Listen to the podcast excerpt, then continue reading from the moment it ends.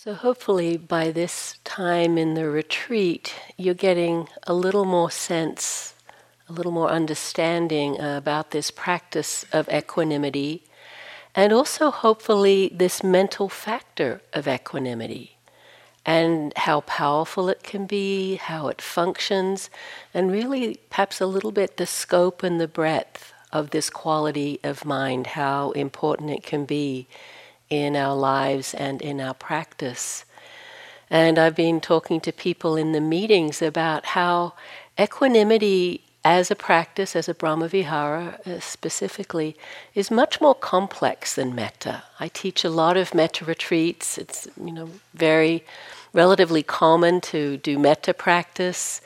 Um, and there's, even though there's challenges certainly in metta practice, it doesn't mean it's simple or easy, but there's a um, directness to it that I think we can, if we've done it at, uh, for any extended time, get a sense of relatively easily what, how to use the practice, what it's good for. But equanimity works on so many levels. It's, it's nuanced and subtle, yet deep and profound. And so in this retreat, we're really just touching on some of these aspects of equanimity. But it's why I created um, this sheet with the li- all the list of lists, um, just to give you a sense of where equanimity shows up in these different lists and its function, how, it's, how it serves us in our lives and our practice. So I'm going to be referring a little to this sheet. You don't need to have it, but um, I'm going to be talking. I, just said to Tara before, I put a lot in this talk tonight, so just I talked about Dharma osmosis. Let it wash over you. You don't need to remember anything, but really, the, what I wanted to offer tonight was this both depth but complexity, the functioning of equanimity in our lives and our practice. And so we've talked a lot um, as we've given the instructions about each one of us finding our way. It's not like, oh, just do this, say this, and you'll have these experiences. Very unique, very individual. The way we're relating, what works for us, the steadiness or the space, and why we've included these other supportive uh, practices. Certainly, the mindful awareness is so essential um, to help us stay grounded, connected, knowing what's happening. But the metta practice and the compassion practice also very important for each of us to learn how to weave together into a practice that helps in the context of this retreat, specifically develop equanimity. We don't just go charging towards equanimity and, and try to grasp it or strive after it. Hopefully, we know by now that that doesn't work. We need to bring all of these skillful means to allow the mind to, for, to allow wisdom to do the work. We can't really do this. And I spoke in my other talk the other night about this triad of practices that we um, specifically teach on this retreat and how they all interplay and are supportive, specifically the mindfulness, metta, and equanimity. And we probably know that triads or triangles are very robust, right? They're very stable, and they can, but they can move, right? They're not uh, um, stiff. So as I was thinking about that triad it, it, of uh, triangle, whatever, of practices, it reminded me of a phrase that's often used about equanimity. Kamal and I, Kamala and I spoke about this in the teacher room the other night, where it's called six-limbed equanimity. And six-limbed equanimity is when we have equanimity at each of the six sense doors. So in Buddhism, the five sense doors, seeing, seeing, hearing, smelling, tasting, touching, and then the mind is the sixth door. And so six limbed equanimity is whatever arises at any of those doors, there's equanimity about that. So it's a very strong and powerful form of equanimity. I'll mention it again a bit later. It's a, and it's a deep um, meditative state in the progress of insight, particularly. Uh, it's the 11th stage there on, on your list. So I was thinking about this six limbed equanimity and the three three practices, the triangle, the triad, and it just got me thinking about what I'm now making up as a new list, three limbed equanimity, another list. Um, but I saw them all representing different facets of equanimity and a way of putting, and I'm going to redo this um, sheet that I just made right before the retreat to more reflect this because I just I just reflected on this the other day as I was thinking about this teaching tonight. And what I based it on was the uh, classic, what are called the three baskets of the Eightfold Path of Sila, Samadhi, Panya. Sila is ethical conduct, Samadhi is our meditation practice, and Panya is wisdom. So the Eightfold Path is this um, rich and expansive teaching um, of all the different aspects of um, practice and life that we develop as we're on this meditative path. It's the, the fourth noble truth is this path, the Noble Eightfold Path that we're walking on. And it's often um, spoken of in the shorthand of Sila Samadhi Panya. And so, Sila, or ethical conduct, is equanimity as a parami, so equanimity as actions. And I also include in that the eight worldly winds, because it's kind of how we are in the world. And then um, samadhi, which is our meditation practice, I include in that the five faculties that uh, Kamala spoke about last night, the seven factors of awakening, jhanas, and the progress of insight. Equanimity shows up in all of those, or is the result of those. And then panya, or wisdom, is the five subjects for frequent recollection and understanding of karma, which is equanimity is a Brahmavihara. The classic phrase is this expression of understanding of karma and the workings of karma.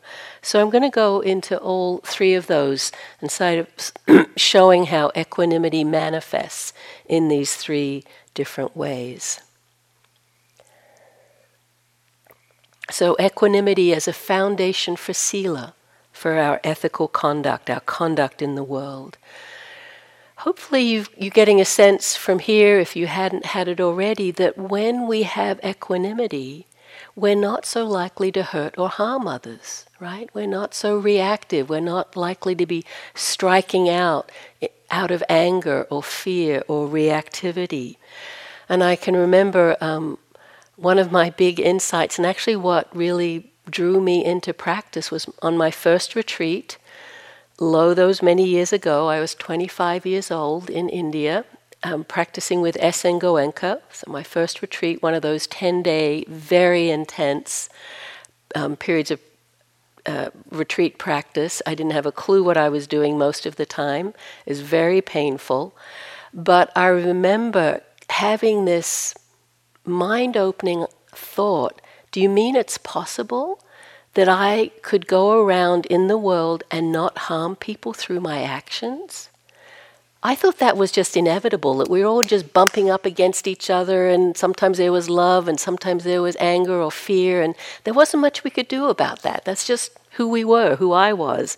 And to have some sense that there was a training here that was possible that meant I didn't have to do that, that was mind boggling for me, and that's what inspired me to, to keep practicing. It was kind of like the bright faith that Kamala spoke about last night.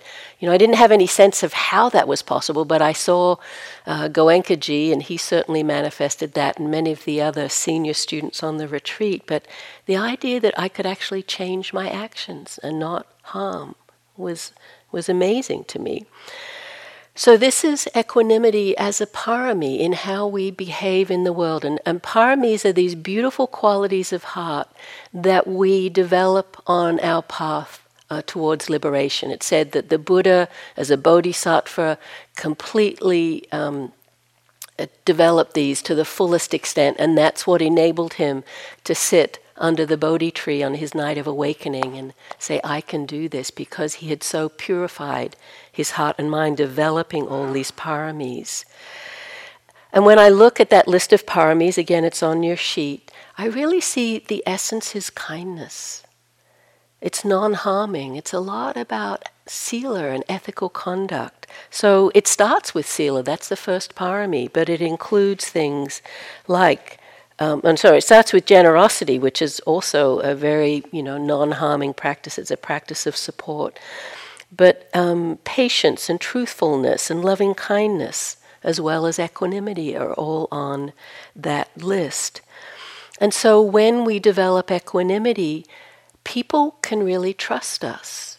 They don't have to be afraid of us, afraid that we'll strike out irrationally or unpredictably, um, that we'll um, uh, be a source of fear for other people or for ourselves. We can start to trust ourselves.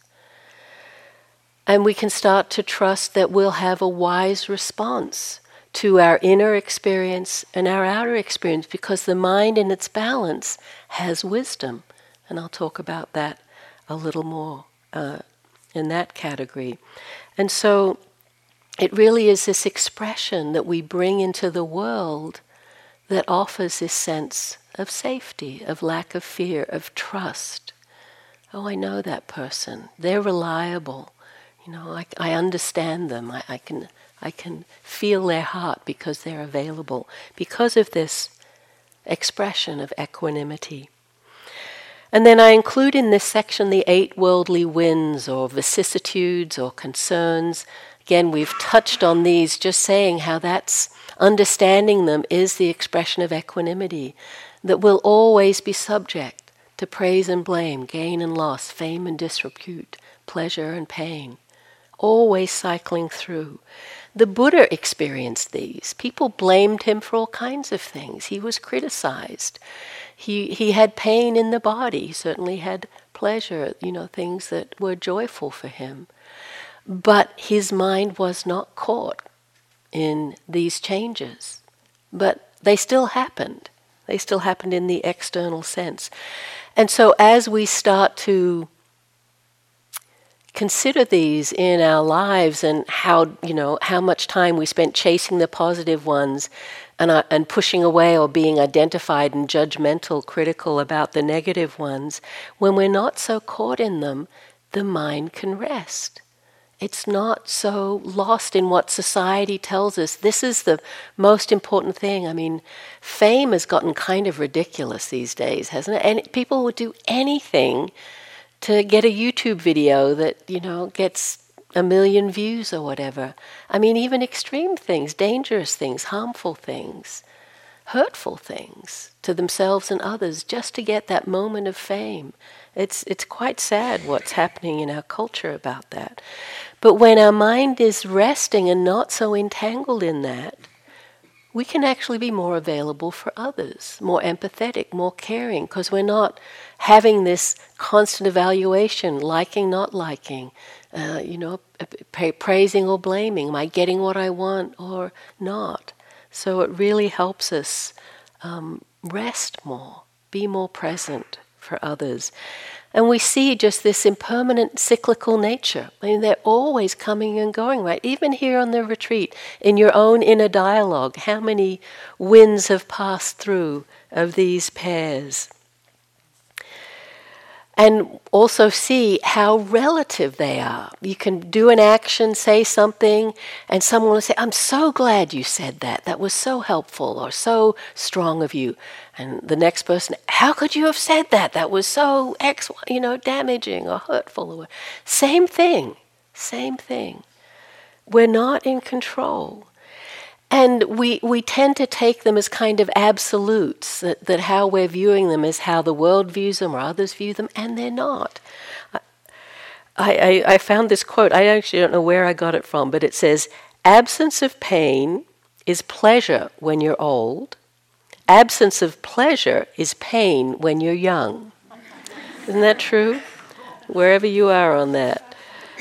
So it's changeable, right? It, they're all relative. It's not like, oh, this is good and this is bad. We see these winds moving through. And so instead of chasing after the positive ones, getting, um, being miserable or rejecting or identified with the difficult ones, it actually becomes a practice more of what increases true happiness and well being. Not these. F- f- well, frittering, that's not the right word, but flittering. You know, they, they're just so evanescent. They're just coming and going and not so reliant on the world, our projection of the world's view of us, and certainly not so reliant on accumulation, gain and loss of, of material possessions or money. And then we start to, to question or, or refine what's really important for us as we live our lives. How do we navigate this?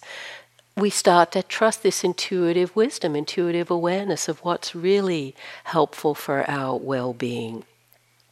Because we see how much, if we're attached here, it just increases greed and aversion, clinging and craving, and judging and self criticism and difficulty. Ajahn Chah, that great Thai forest meditation master, talked about these a lot. And he said, as far as he's concerned, the eight worldly winds are of equal value. True success is when we're aware of them operating. That's actually the positive, the real positive expression of us being in the world, not going up and down with these um, different pairs. And he says that's success. I would say that's equanimity. When we're really, we see them, we recognize that they have, they play out in the world, but we're not so caught, not so engaged. So this is just briefly equanimity as conduct equanimity as a parami, equanimity as it can operate as we're in relationship, as we're in the world. So much more we could say about that, but just to sense how it serves us um, in that way, and really is uh, produce produces sila, um, this sense of ethical conduct. We're not so uh, acting out of the difficult states of mind and causing harm in the world. And then the next uh, in this basket, Sila Samadhi Panya, is Samadhi. And this is the medic- medical, meditative section. Um, it's our meditation practice in, in the Eightfold Path. Uh, but here it's the meditative expressions or experiences of equanimity. And the simplest definition of that is just a balanced, spacious mind that's connected to the present moment, knows what's happening. Any moment of true or clear mindfulness has equanimity in it. I spoke about samasati the other night, right or wise mindfulness that brings with it all these other wholesome qualities, is part of the Eightfold Path. It's in this samadhi section. This is what is being pointed to here. And so it's when we're not so lost, identified, caught in the push and pull of the hindrances or our preferences, the torments of mind, the kilesas, we're seeing more clearly. Equanimity is present in that moment. Sylvia Boorstein, great, great teacher here, good friend and colleague, this is, uh, she has a definition of mindfulness, and this is from her book, It's Easier Than You Think. She always has good titles for her book. It's easier than you think. She says, Mindfulness is the aware, balanced acceptance of the present exper- of present experience. It isn't more complicated than that. It is opening to or receiving the present moment, pleasant or unpleasant, just as it is, without either clinging to it or rejecting to it, rejecting it. And then Joseph Goldstein says, mindfulness brings the quality of poise, equilibrium, and balance to the mind, keeping it sharply focused with the attitude of sitting back and watching the passing show. So these are all qualities or states of being, states of mindfulness you might be familiar with from your practice, and you know that. We're, we're just attending with this non judgmental awareness. I've often used the phrase kind, interested, relaxed attention. When that's functioning, that's equanimity. Equanimity is part of that, the mental factors that are operating there. And so, very necessary in our practice that we can hold whatever comes and bring that sense of interest. I spoke uh, the other day about RAIN, you know, recognition, acceptance, interest, non identification. That also brings equanimity about our experience through the mindfulness, through this close paying attention and seeing the true nature of our experience. I include in this section, the meditative section of the expressions of equanimity, the five spiritual faculties that Kamala spoke about last night, with, of course, mindfulness again being that lead horse in those pairs. But they all get cultivated, and then as they ripen, they prepare the mind for insight. The mind that has these faculties in balance, and then when they become powers, is really ripe for insight, is able to reveal the true nature of things. And similarly, um, the seven factors of awakening prepare the mind in the same way. Uh, and often equanimity, in, for the seven, uh, five spiritual faculties, equanimity is the result of these factors coming into balance. For the seven factors of awakening, it's the last on the list of seven, which begins with mindfulness and then has the three arousing factors of investigation, energy, and joy and then the three calming factors of calm or tranquility, concentration, and then equanimity. There is a bit of a linear nature to that list. They do kind of rest on and come out of the others, though it's not strict. We, you know, we need to have them in balance, which means they're all present, so it's not linear in that way. But equanimity is lost for a reason, and it's, it's seen as coming out of a concentrated mind, out of samadhi, because that what that's what allows the mind to truly deepen and open. And again, many of you have heard whole talks on the seven factors and how, again, they're something we can keep an eye on in our practice. Do we need more calm? If we're dozy or dull or not not uh, connecting, then we need more of the energizing factors. If we're falling asleep or feeling boredom, we need more. No, sorry, restless. Sorry, I got that wrong, didn't I?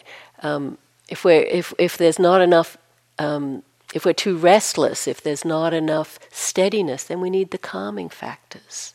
So again, we, we keep an eye on these, with equanimity being the result, really, of these factors coming in balance. And then sort of considered this springboard, then. The mind is ripe again for a deep and transformative insight. And so they're more um, insight practices, what we do in vipassana, um, where we really, uh, there's a lot of energy and investigation in these different lists, and we're really inquiring into the nature of reality, seeing the three characteristics of impermanence, unsatisfactoriness, and not self. But equanimity also has a role in samadhi practice, in concentration practice. And again, it's on your list as, as the last of the jhana factors is ekaggata.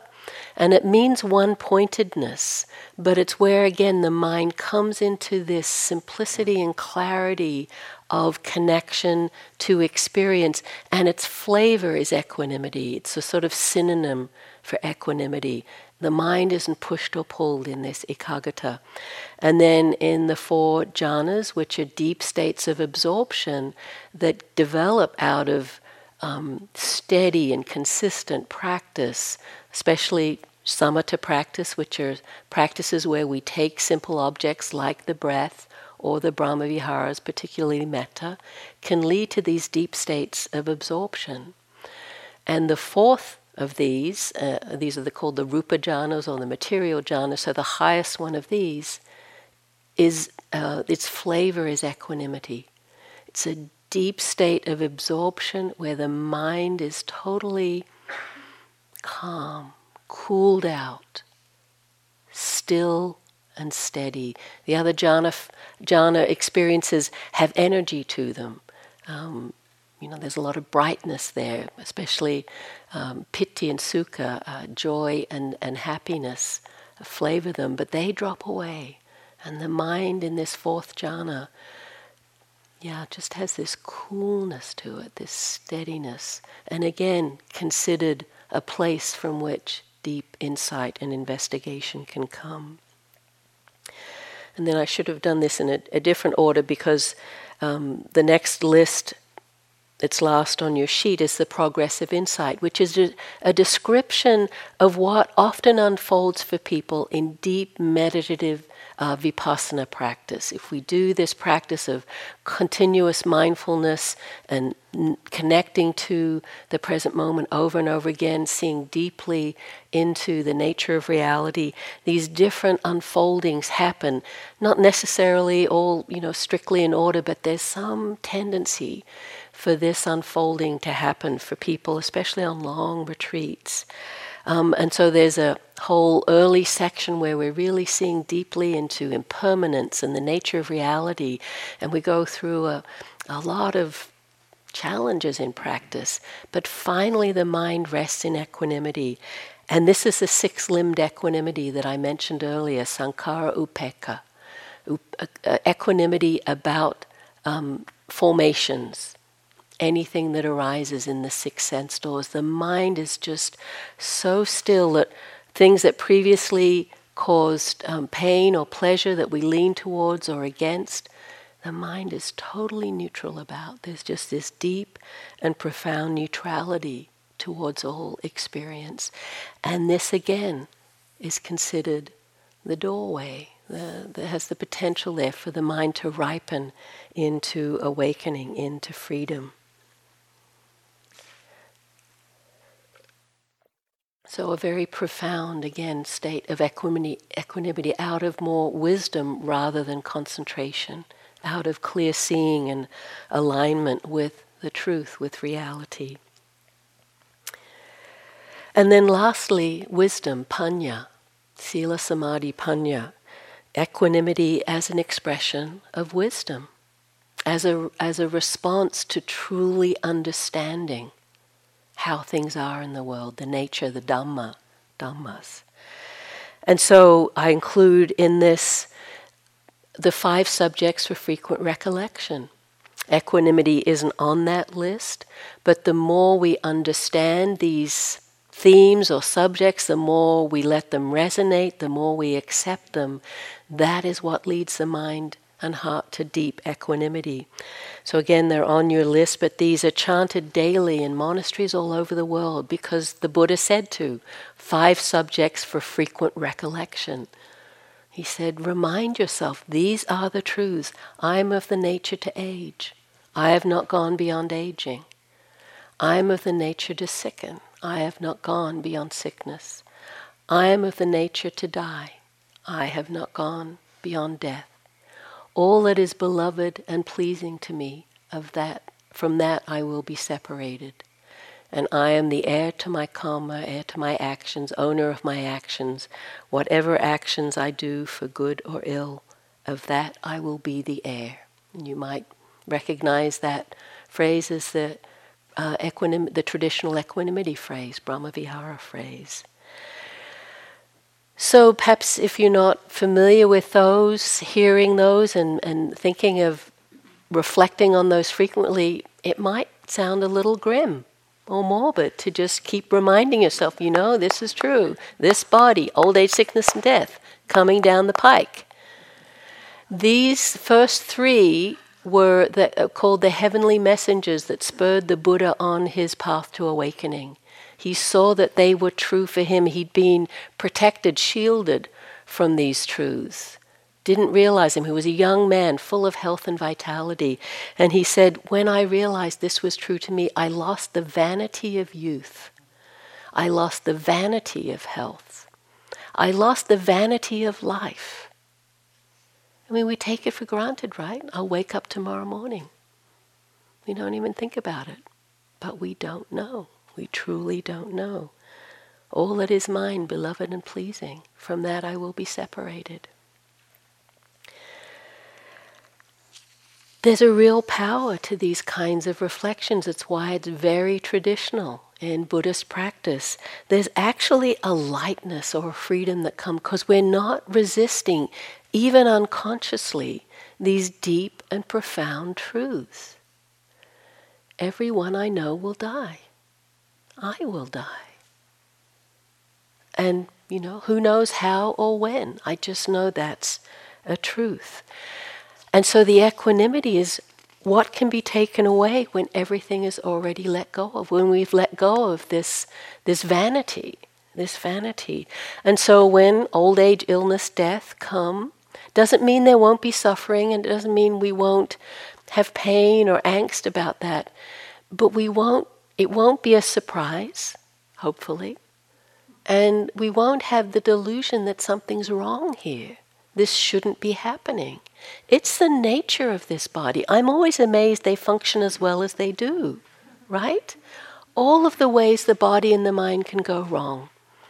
And I know many of you are struggling with serious illness and challenge. Yet here we are able to practice. We don't know what will happen. There's this famous teaching you, many of you may have heard from again from Ajahn Chah about the glass. Oh, I can have a nice glass instead of a plastic one. You say, Don't break my glass. Can you prevent something that's breakable from breaking? If it doesn't break now, it'll break later on. If you don't break it, someone else will. If someone else doesn't break it, one of the chickens will. Monasteries always have chickens and dogs running around. The Buddha says to accept this. He penetrated the truth of these things, seeing that this glass is already broken. Whenever you use this glass, you should reflect that it's already broken. Do you understand this? The Buddha's understanding was like this he saw the broken glass within the unbroken one. He saw its impermanence, its nature. Whenever its time is up, it will break. Develop this kind of understanding. Use this glass, look after it, until when one day it slips out of your hand and smash. No problem. Why is there no problem? Because you saw its brokenness before it broke. That's equanimity, penetrating. It'd Be funny if I broke it, putting it back. penetrating the truth of things. So these are the subjects for frequent recollection as the mind steadies with that deep equanimity, alignment with the truth can, can happen. There's a great book on this by Larry Rosenberg on these five subjects called Living in the Light of Death. He's a great teacher and writer. I highly recommend it. And so our practice is can we turn to this? Again, not in a grim or morbid way, but actually to be more fully alive because we're not pretending. Something's not true. These are true. And then the last one of these reflections, I am the owner of my karma or my actions, is the same as the Brahmavihara reflection, the traditional phrase that we've spoken about. And this is the understanding of karma, the law of cause and effect, of the conditioned nature of reality. This can be the most challenging, challenging um, expression of equanimity. The others, I think, we can get. You know, we can get a sense of them, a taste of them. We know them somewhat for ourselves, or perhaps quite deeply for ourselves. But understanding karma is one of the most challenging of the Buddha's teachings. And this word uh, in, in Sanskrit, it's karma with an R. In Pali, it's kamma with a double M. Um, so I might say both. Kamma is the Pali. And so as these teachings came to the West, you might have heard, even though it's in a, a Beatles song, isn't it? Instant karma is going to get you. And there was a sense of karma as this punitive kind of thing, of, you know, you getting your just desserts. And that is not what this teaching is about. I always, um, what the word is, contract a little when I hear people use it that way. Oh, you got this disease or this illness or this injury because you needed to learn something. Or this needed to, to be you, you know you deserve this or this this is here because you needed this to teach you something. And we it can be used to blame or judge other people and what they're going through.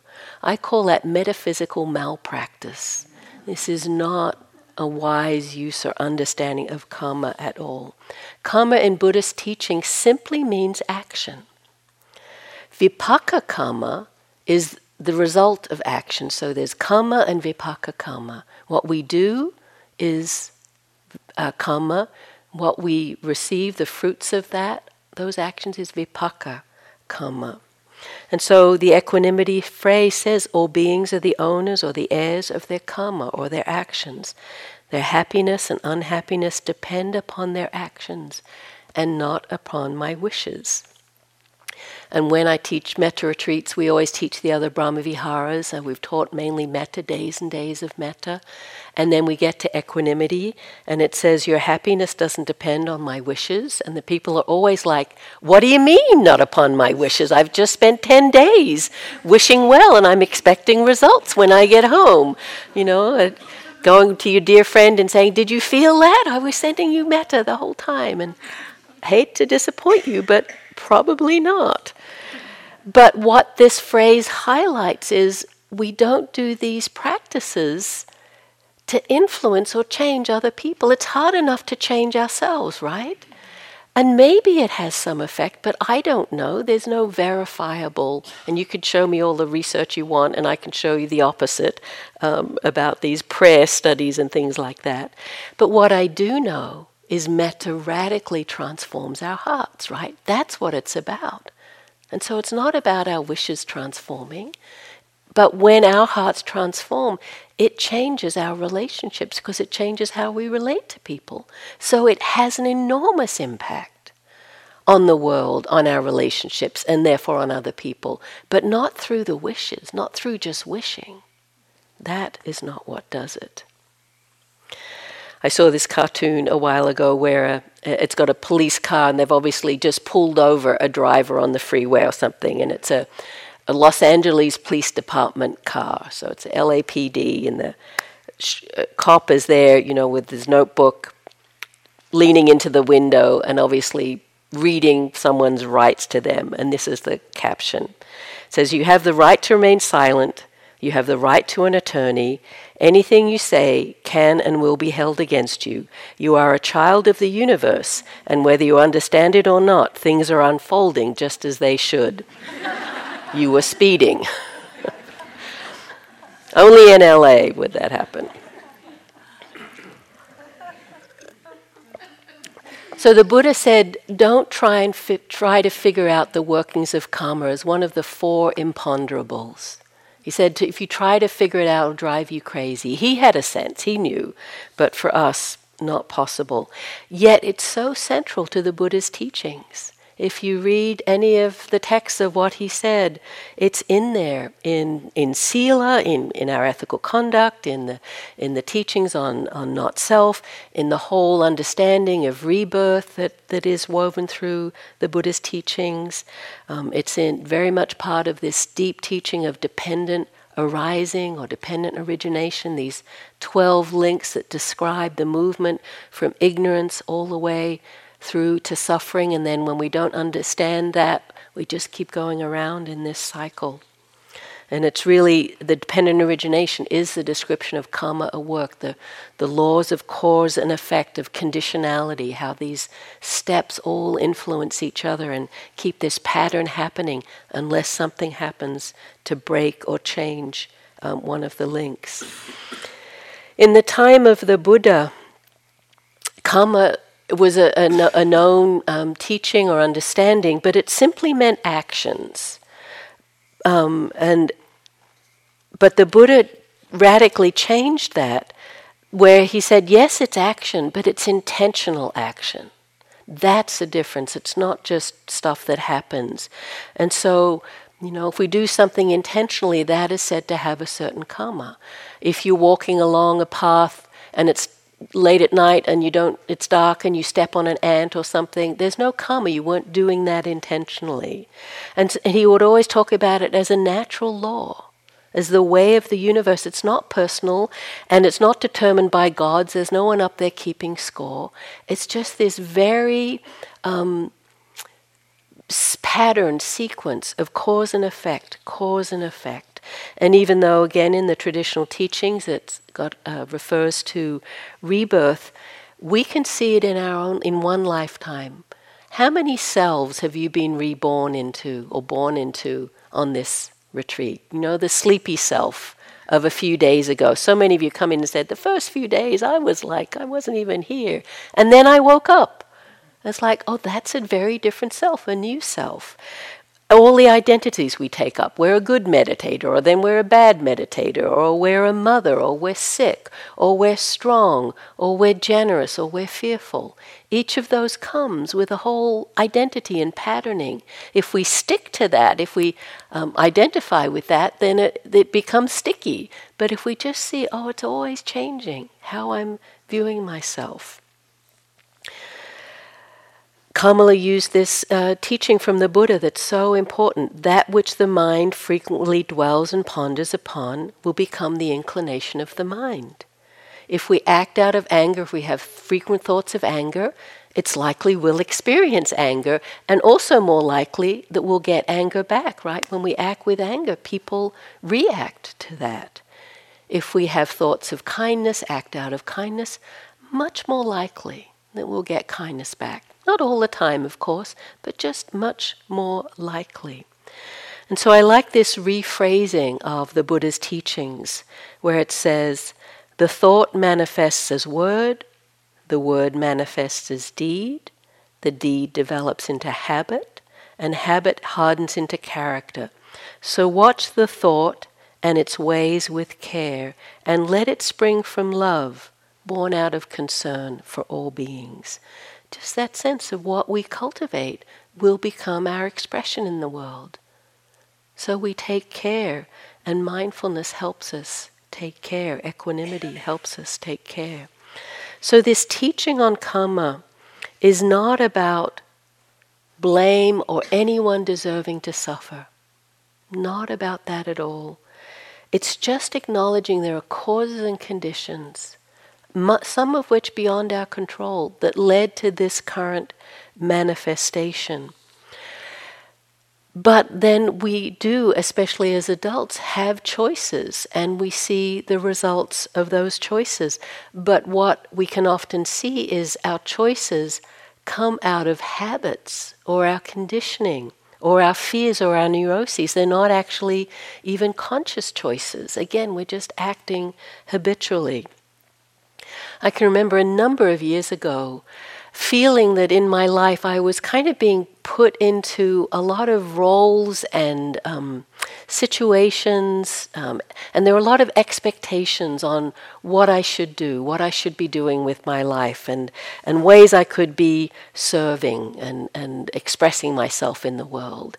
And I felt kind of Uh, you know, when I look back, it's well. Anyway, that's just what sort of a victim of that. You know that that this was happening to me, and I had a lot of fear and resentment and resistance to those processes as I saw them unfolding, and a lot of self judgment.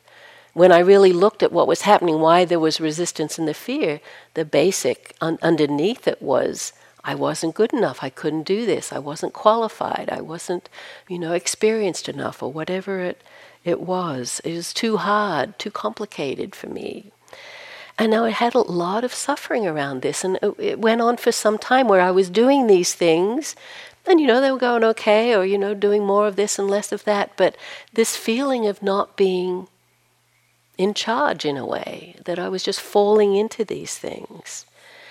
And then somehow, and I, I still don't know how this insight, I would call it, came up, but I had this like thunderbolt one day where the, the, the words just clearly came to me oh, this is my karma. That's why this is all happening. It's not an accident. I'm not in the wrong place doing the wrong things. Everything that I've done up till now, all the practice that I've done, the, the experiences that I've had, the ways I have served and offered service, have led me to this, to this role, to these, these expressions in the world. And when I saw that, something let go of the resistance to it, of the fear around it. It's like, oh, this is my karma. It's lawful that this should be that I should be expressing myself this way in the world. And as I realized that as that dropped, all of the resist uh, not all, it's a habit of mine that I'm very familiar with, but the, the stronger, the sort of real big conceptual resistance dropped, I was actually able to step more fully into the roles and into these experiences, into leadership. And it, I had to stop the story of I can't do this because I had to look and see I was.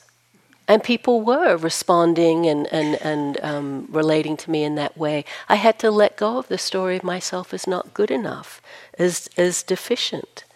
And understanding karma in that way really helped me be more in the world, be more engaged and more active. So it wasn't fatalistic. It wasn't, um, you know, dropping into into apathy. When I was doing equanimity this morning as a practice for the difficult person, the phrase that came up to, for me is, because it wasn't, you know, I have to work with this person I just thought, oh, this is our shared karma here. It's like this is the way things are. If I'm going to say, oh, this is really difficult, it's always complicated, and I don't like the how they do that, this is our shared karma. This is how it is. And it's something dropped away a little. So these teachings are actually, when we truly understand them, they're empowering, not fatalistic. It's not, oh, you know, I deserve this, or it's my fault, or nothing to do. It actually helps us understand what's happening. I like how Thanissaro Bhikkhu, is a, um, a monk and a scholar, monastery down near San Diego, says instead of promoting resigned powerlessness, the Buddhist notion of karma focused on the liberating potential of what the mind is doing with every moment. Who you are what you come from is not anywhere near as important as the mind's motives for what it is doing right now. Even though the past may account for many of the inequalities we see in life, our measure as human beings is not the hand we've been dealt, for that hand can change at any moment. We take our measure by how well we play the hand we've got. If you're suffering, you try not to continue the unskillful mental habits that would keep that particular karmic feedback going. If you see that other people are suffering and you're in a position to help, you focus not on their karmic past, but your karmic opportunity in the present to help. Someday you may find yourself in, a, in the same predicament that they're in now. So here's your opportunity to act in the way you'd like them to act towards you when that day comes. The golden rule, basically do unto others as you would like them to do to you. So it's not fatalistic, it really is what we do. And as the Buddha said again and again, our intentions are key, these intentional choices that we make to actions of body, speech, and mind. But intention isn't just a get out of jail free card because often we can have good or mainly good intentions and still cause harm, right? Can say or do something, and for whatever reason, especially if there's a cultural misunderstanding around it, differences of experience, we say something and it causes harm then there's impact. And we have to acknowledge that. The intention comes back into play in how we hold and respond to the feedback about the impact that we've had. We'll all make mistakes in, in our lives. We're imperfect.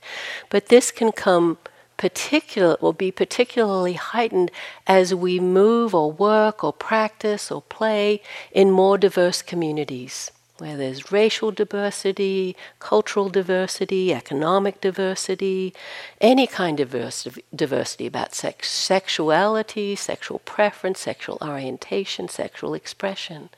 As we um, connect with and, and work with whatever people who have different experiences, we will often say or do things that cause harm, even though that wasn't our intention. So we have to acknowledge that and acknowledge that most of the time we actually have mixed intentions, right? You know, we're not perfect human beings, we're definitely imperfect. But we try to hone or, or encourage the best of those intentions, the wholesome intentions, but again, we will cause harm. And how we respond to that is how this karmic wheel keeps unfolding. We need a lot of sensitivity and compassion, certainly for the other if we've we have caused harm, if there's been impact, but also uh, for ourselves, and just the humility to recognize that we don't always know what's right, what's what's appropriate, or what's the best way what the right experience is. We have our own unique set of conditioning and experiences, and to have the humility um, to see that, uh, it's been a huge learning to, for me um, as Spirit Rock has made efforts towards diversity, more inclusivity, being more welcoming, just to see the barriers of what we call institutional racism can pre- present. I mean, literally, our location is a barrier to people being able to feel that Spirit Rock is accessible. Just as that. But the way we do things, you know, the fact that so many people who come and work here tend to be white or middle class or whatever, that creates barriers. And so our awareness to that, uh, it, there has to be humility and understanding about that and the willingness to change, to do what we need to do to make this a more diverse and vibrant and healthy and representative community.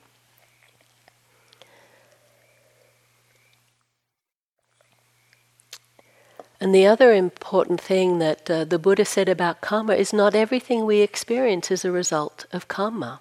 You know, it's a lot about our intentions and our actions.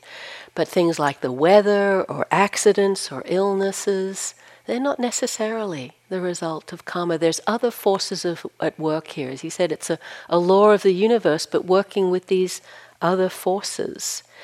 But again, as I said before, so complex, not for us to figure out, oh, I got this disease, or especially to put it on other people. But I like how Gil Fronsdal um, frames karma. He says, we're not to blame, but we're responsible. Meaning we don't use it to bring up guilt or shame or blame or judge, but as Than Geoff says, Thanissaro Bhikkhu, to use it to help step into the moment and see what's What's appropriate here? What's wise response here? And so that's why mindfulness is so important, this samasati that I spoke about, to bring in this clarity and this clear seeing, and the way it has the tendency to develop wholesome states and abandon unwholesome ones to bring um, wisdom in. And so equanimity is such an important part of what the Buddha called the middle way. I mean, the essence of his teaching is the middle way, this balance, not between extremes. Kamala often uses the phrase, resting the mind before it falls into extremes. This is equanimity. So, what I'm wanting to convey tonight, what I hope you get, is just the many facets of equanimity, the many flavors of equanimity, and that it um, can show up how we are in the world through our ethical conduct as a parami, in our meditation practice, but most importantly in our Dhamma wisdom. I think that's the, the most transformative. Um, and that equanimity actually is a natural state of mind. It's what what's there when we don't add anything. I often use this example if this water had some dirt or something in it and I kept shaking it up, stirring it, it would be cloudy, murky, unpalatable, undrinkable. But if I left that cloudy water just sit and settle, eventually it would clear, right? Things would settle to the bottom and the water would become more clear. That's very true of the nature of mind. We might think that reactivity or the chattering mind or the commentating mind is the default. That's what my mind is like. But meditation shows us that's not true. You're all here because you've touched those moments of silence or stillness and then seen what happens when the mind moves, when something gets added, some wanting or not wanting, some reactivity some judging or fixing or comparing, we start to see, oh, that's extra. That's not who we true, truly are. And this is what we explore on retreat this possibility. And as I said, this deepening state of calm and equanimity is the springboard for, for insight and for awakening.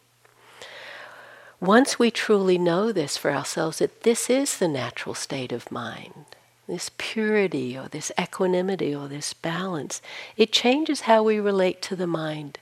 The mind isn't then our enemy or this difficult thing that we have to struggle with or a problem, but a source of enormous potential for well being and ultimately for freedom, for awakening.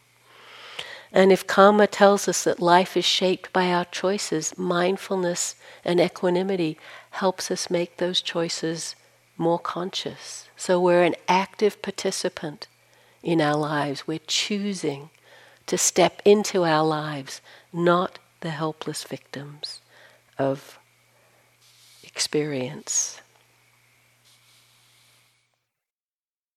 I just finish with the words of Ajahn Chah again. He says, In truth, there's nothing really wrong with the mind. It is intrinsically pure. Within itself, it's already peaceful. That the mind is not peaceful these days is because it follows moods. The real mind doesn't have anything to it, it is simply an aspect of nature. It becomes peaceful or agitated because moods deceive it. The untrained mind is stupid. Sense impressions come and trick it into happiness, suffering, gladness, and sorrows, but the mind's true nature is none of these things. That gladness or sadness is not the mind, but only a mood coming to deceive us. The untrained mind gets lost and follows these things, it forgets itself. Then we think it is we who are upset or at ease or whatever. But really, this mind of ours is already unmoving and peaceful really peaceful. Just like a leaf which is still as long as no wind blows. If the wind comes up, the leaf flutters. The fluttering is due to the wind. The fluttering is due to those sense impressions. The mind follows them. If it doesn't follow them, it doesn't flutter. If we know fully the true nature of sense impressions, we will be unmoved. Six legged equanimity, six limbed equanimity. Our practice is simply to see the original mind. So we must train the mind to know these sense impressions and not get lost in them, to make it peaceful. Just this is the aim of all this difficult practice we put ourselves through. Just this is the aim of all this difficult practice we put ourselves through. Let's let the words settle into silence.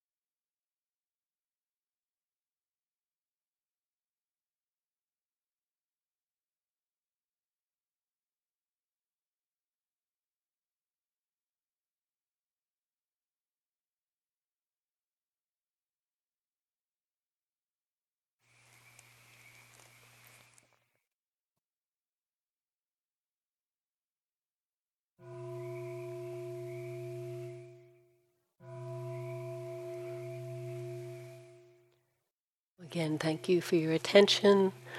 As I said, there was a lot in this talk. Let it settle. Find that stillness. That's the most important thing. Words are just the finger pointing to the moon, as they say. The most important thing is your own sense of equanimity. So it's about half hour now for, for walking meditation or standing out in the cool night air, just listening to the frogs and then perhaps joining us for the last sit with chanting. and sometimes we get into patterns on retreat where I go to bed after the Dharma talk, or I go just do this.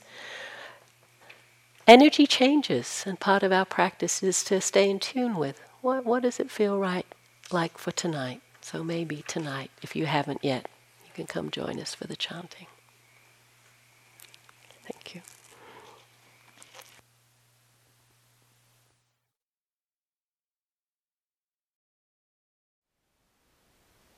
Thank you for listening. To learn how you can support the teachers and Dharma Seed, please visit dharmaseed.org slash donate.